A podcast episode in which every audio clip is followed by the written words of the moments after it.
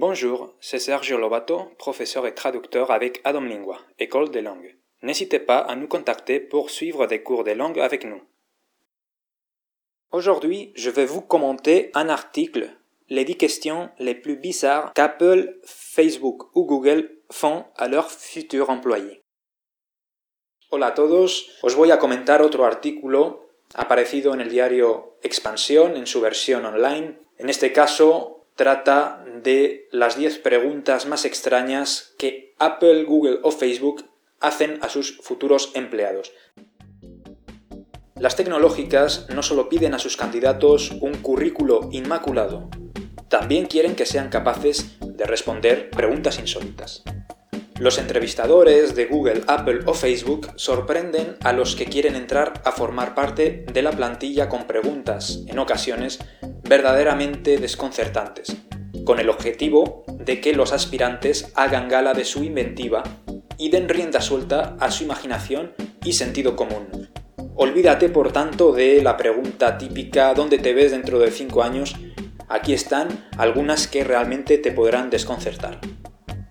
Primera pregunta, de la compañía Airbnb. ¿Cómo obtendrías 8 porciones de una tarta si solo pudieras efectuar 3 únicos cortes? Segunda pregunta, ¿te consideras más un cazador o un recolector? Realizada por la compañía Dell. Tercera pregunta, esta vez de Apple. Si fueras repartidor de pizza a domicilio, ¿cómo te beneficiarías del uso de tijeras? Cuarta pregunta, de Twitter. ¿Por qué la Tierra es redonda?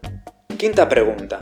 Si estuvieras en una isla desierta y solo pudieras llevar tres cosas, ¿cuáles serían?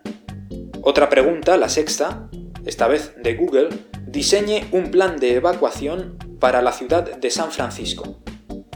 La compañía Dropbox, la séptima pregunta, si al llegar a la oficina tuvieras 2.000 correos electrónicos sin leer y solo pudieras responder 300, ¿Cómo seleccionarías a cuáles contestar?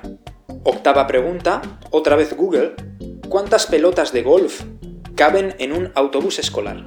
Novena pregunta, esta vez de Facebook. ¿Cuánto cobrarías por limpiar todas las ventanas de Seattle? Décima pregunta, y por tanto la última, de Amazon. Si Jeff Bezos, el jefe de Amazon, entrara en tu despacho y te diera un millón de dólares por tu idea más innovadora, ¿Cuál sería? Pues bueno, ¿cómo responder a estas preguntas? Por ejemplo, a la pregunta de Twitter, ¿por qué la Tierra es redonda?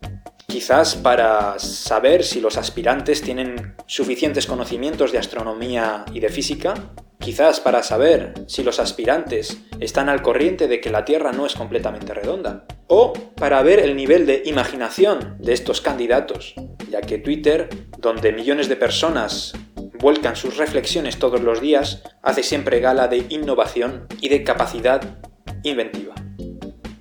Espero que no tengáis que responder a estas preguntas en vuestra futura entrevista y que os haya gustado este podcast. Hasta la próxima.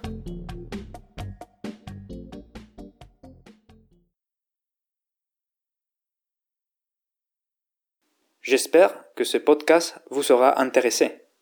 C'était votre podcast quotidien d'espagnol avec Sergio da Domingua.